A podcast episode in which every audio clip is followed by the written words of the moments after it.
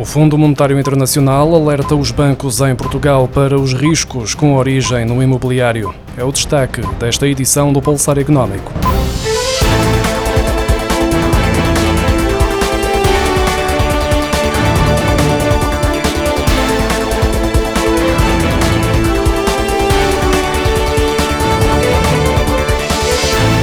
Fundo Monetário Internacional alerta os bancos com atividade em Portugal que a subida dos preços das casas, associada à escalada das taxas de juro, aos efeitos da guerra na Ucrânia e à recuperação ainda não concluída da pandemia, representa um risco significativo para a banca no país, que apesar de estar mais robusta do que há 10 anos, continua a apresentar vulnerabilidades.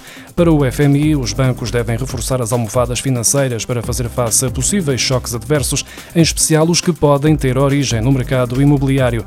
Alerta surge logo depois de confirmada a insistência do Banco Central Europeu em manter a subida das taxas de juro, ignorando as consequências adversas que essa política está a criar nas economias do espaço comunitário, desde logo nas mais frágeis, como é o caso da portuguesa.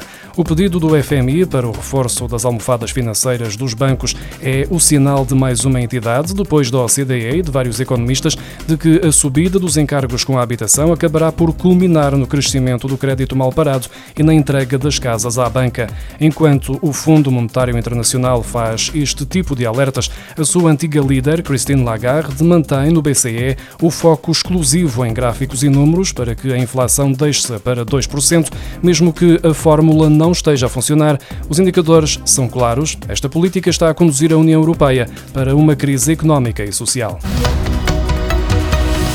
Há 10 meses consecutivos que a assinatura de novos contratos de crédito à habitação está a diminuir. De acordo com os dados divulgados esta quarta-feira pelo Banco de Portugal, o montante total de empréstimos para a compra de casa em maio era de 99.500 milhões de euros, menos 118 milhões e 300 mil euros, o correspondente a menos 0,12% do que no final de abril. Foi o quinto mês consecutivo em que o volume de crédito à habitação concedido pela banca registrou taxas mensais negativas.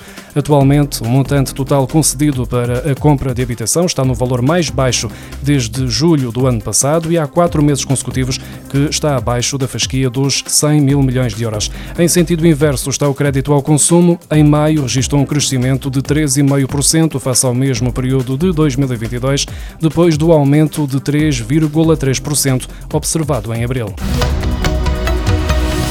Está a agravar-se o envelhecimento dos funcionários públicos em Portugal. No final do ano passado, a idade média dos trabalhadores do Estado já superava os 48 anos, de acordo com as estatísticas do Emprego Público da Direção-Geral da Administração e do Emprego Público, divulgado esta terça-feira.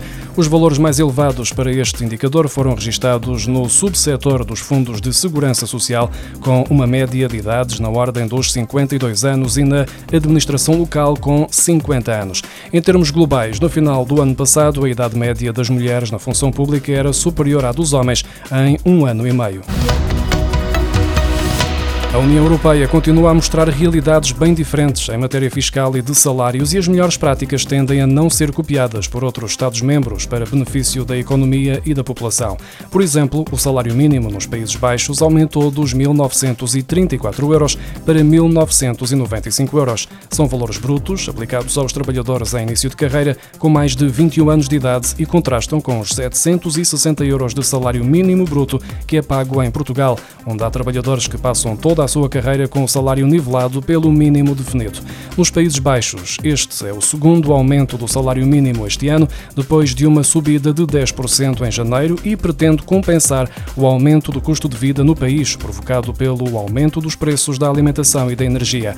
Os trabalhadores com 20 anos passam a ter direito a quase 1.600 euros brutos mensais, com 19 anos recebem 1.200 euros e os jovens trabalhadores com 18 anos contam com 997 euros brutos mensais Por outro lado, Portugal prefere continuar a seguir a política da forte carga fiscal sobre o trabalho mal remunerado para que esses impostos possam ser convertidos em apoios sociais que nem sempre chegam aos cidadãos que mais precisam.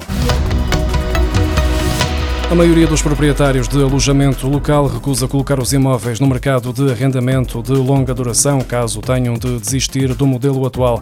Esta é a principal conclusão do inquérito realizado em junho, junto de agentes económicos, no âmbito de um estudo sobre alojamento local desenvolvido na nova SBE, tendo sido validadas 1.820 respostas de proprietários e gestores de unidades de alojamento. A maior parte dos inquiridos considera que, caso sejam impossibilitados de utilizar o imóvel como alojamento local, na sequência das novas medidas para o setor previstas no programa de Governo Mais Habitação. O mais provável é que passem a usar a casa só nas férias, como arrendamento a estrangeiros, ou então vendem o imóvel. A opção de arrendar a casa a estudantes ou em arrendamento de longa duração com contratos de 3 anos ou mais só é considerada por menos de 15% dos proprietários.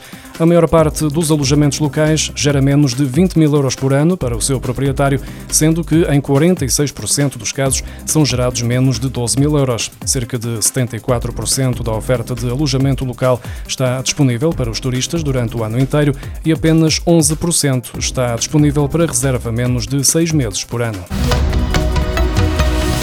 O fim dos custos de processamento dos contratos de crédito entrou esta quarta-feira em vigor, cerca de dois meses após a aprovação da medida no Parlamento. O diploma publicado em Diário da República no final de maio determina que os bancos não podem cobrar comissões pelo processamento da cobrança nos contratos de crédito.